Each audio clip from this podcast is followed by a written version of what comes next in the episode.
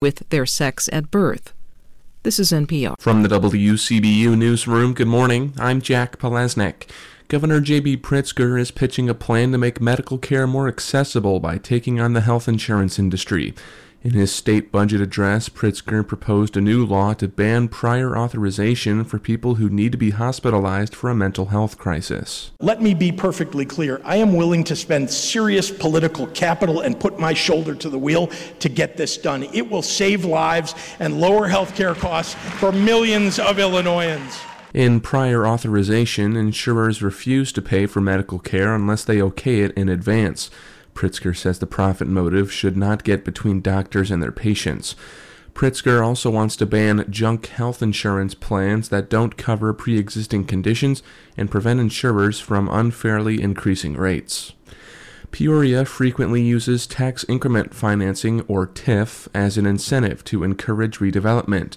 The Medina Plains Allen Road Business Park TIF approved last year became the city's ninth active TIF district but critics question the effectiveness of TIFs.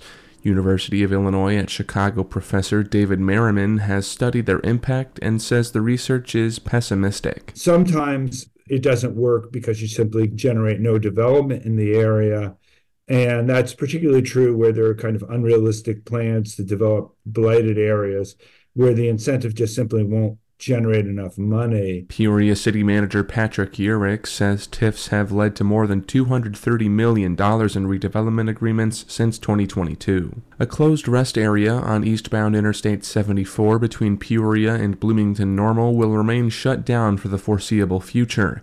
The Illinois Department of Transportation says the Mackinaw Dells facility was shuttered last April for an undisclosed sewage issue. An IDOT spokesperson says a letting is scheduled in April for a project to make necessary repairs and replace the lagoon adjacent to the rest stop. And Eureka College is getting a radio station. The Federal Communications Commission has approved a construction permit for the station that will broadcast at 103.1 FM. Eureka absorbed Lincoln College's radio and TV program when Lincoln College closed, but federal regulations prevented moving Lincoln College's radio station, so Eureka had to apply for a new broadcast license.